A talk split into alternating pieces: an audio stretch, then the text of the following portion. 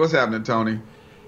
I'm doing well. I'm anxious to talk to you. I'm anxious to uh, uh, joust with you a little bit on on on uh, uh trivia from the from the 60s and 70s and 80s. Um, what a terrific show you've created! I didn't create it. Um, uh, I'm a part of a team that actually uh, my friend Royale Watkins and some other people actually are the creators and executive producers of the show.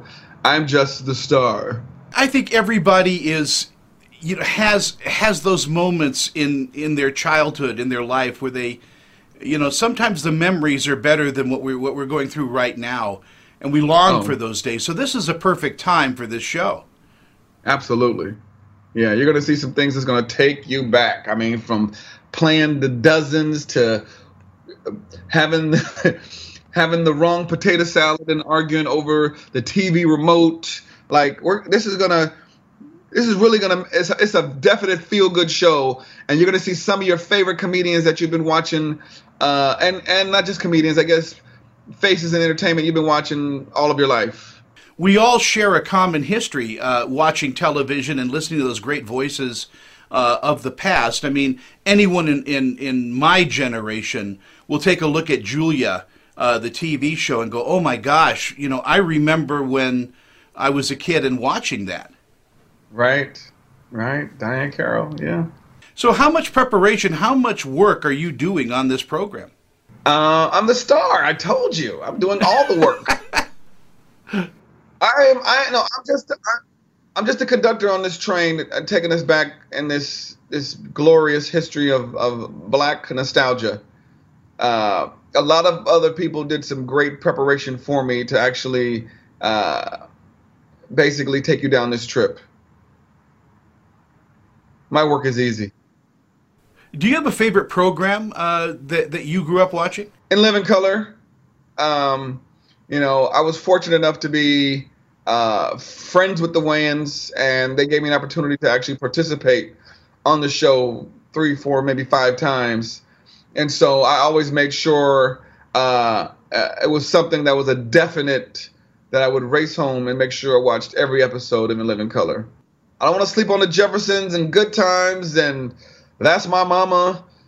Uh, all those things were, were fun and great too. But I, I think when I think of like when I was starting to come into my own as a writer and a performer, In Living Color did it. It was it was an amazing show, and it really did cross a lot of boundaries. And Ooh. you know, anybody with a sense of humor loved that show. Uh, black, right. white, you know, uh, it, it it went above uh, what Saturday Night Live was doing. This was really, really aimed right. at a specific audience and so well written. So congratulations yeah. on on working with the Wayans. They were great. Yeah. Um, yes. And you're no slouch when it comes to uh, television and acting. Do you find being a comedian makes you a better dramatic actor? I think so. I think if you look at some of the greatest comedians, they've also become some of the greatest actors from Robin Williams to Richard Pryor to Eddie Murphy. I think we, you know, because we have we got that happy side and we have that we have that sad side. And a lot of comedians come from dark moments so they they're able to channel uh, some of the trauma that happened in their childhood and and bring it to life. And they use that for comedy as well as drama. Do you think that as a, as a people we've lost our sense of humor? Absolutely not. We were telling mama jokes during slavery.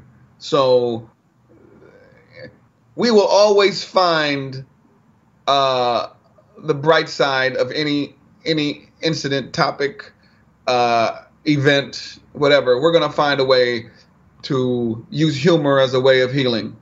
I think so as well. I think I think if we can't make fun of it, um, the pain doesn't go away. I mean, it just will lay there if if we're too somber about things.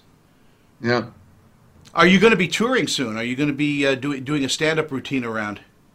Yes, I have a show today in my kitchen, and then around three o'clock I'll be performing in my living room. I don't know if I'll ever get on stage again. You're on the Zoom circuit, then. That's great. I'm on the Zoom, uh, Twitch, Skype. Yeah, you don't have to. You don't have to wear pants uh, if you're on Zoom. You know yes. that. I have on shorts as we well, speak. Well, Chris, congratulations on on on the show and and being uh, the world's most popular host. There. Oh, don't make me blush. Don't and don't let Steve Harvey or Anthony Anderson hear you say that. Or Ellen. Yeah, well, yeah, Steve. Steve enjoys uh, uh, that status, but you know, the king's got to come off the throne sometime. Exactly. All right, Chris. Thank you so much for your time. Thank you, man. Bye bye.